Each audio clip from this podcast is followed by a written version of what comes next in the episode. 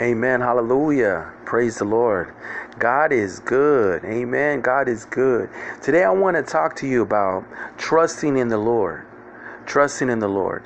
You know, so often that us as believers, things rise up and we need to trust in the Lord. Trust in Him have our confidence in God Almighty. You know, the word teaches us in um, Mark 11 22, it says, Have faith in God. Have faith in God. It's one of my favorite scriptures. Have faith in God. It's, it's so short, but so powerful. See, the world in which we live in, people put their faith into so many things. It could be their jobs, their talents, their skills, their finances, um, and the, the list goes on and on. But the number one thing that we need to look to is God. We need to look to God and, and have confidence that, you know what, I have God. If I have God, then I have everything. There's nothing that I need to worry about.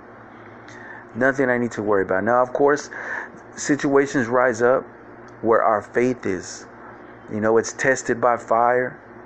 But ultimately, we know that where we could turn to, we could turn to God Almighty. We could turn to God Almighty and have that faith and have that confidence and put our trust in Him. Because He cares for us, He loves us. Amen. And when we know this, when we have this trust in God, then we know that there's nothing that we should be fearful about no obstacle, no opposition, no calamity, nothing that comes near our dwelling, nothing that comes near our family. You know why? Because we're trusting in God. We're trusting in God. So many men and, and women of, of God in the Bible did that very thing. They trusted in God. And you know what? That's what we need to do as God's children is trust in him regardless of whatever the circumstances may be, regardless of however it may look, is trusting God. You know, so I challenge you, you know, today, whatever rises up, to just let it go. You know, the Bible also teaches us in uh, 1 Peter 5 7 to cast our cares upon Him who cares for us. So, you know what?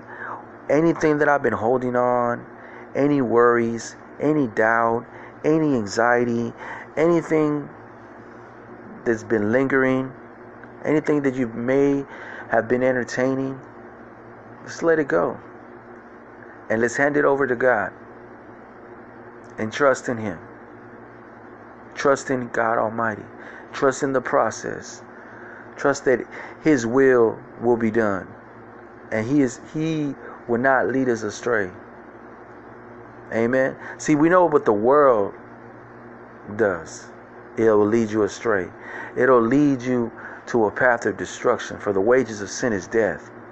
Right? But what do we have? We have the gift of eternal life. And we have been translated out of darkness to his marvelous light. We have been set free. We have been sealed. We are loved. And so there is no fear in perfect love.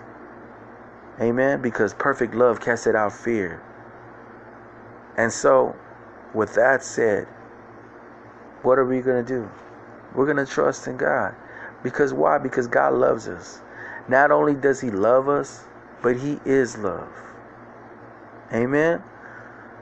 So, what are we going to do? We're going to trust in God no matter whatever it is that we're facing, no matter any obstacle, any adversity, any arrows of the enemy may shoot at us, trying to create confusion or division or, or strife or trying to come near us and any plague or or anything that he thinks that he has in his arsenal. You know what?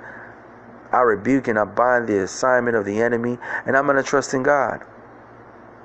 So today, God's people, let us do that very thing. Let us trust in God.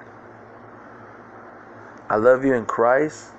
It's been Reverend Garza, Street Evangelist. I love you and God bless.